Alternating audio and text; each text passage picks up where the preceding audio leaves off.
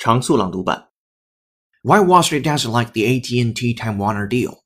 AT&T and Time Warner think their $85 billion merger makes strategic sense. Now comes the tough part, convincing skeptical investors that a deal won't be the second coming of the AOL Time Warner.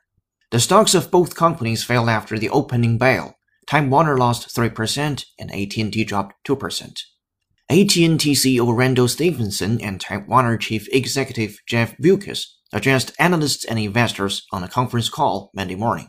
We are convinced that this combination of Time Warner and AT&T is a perfect match for both companies, Stephenson said during the call. From CNN Money. A musical merger could create a new model, or a dozy mammoth.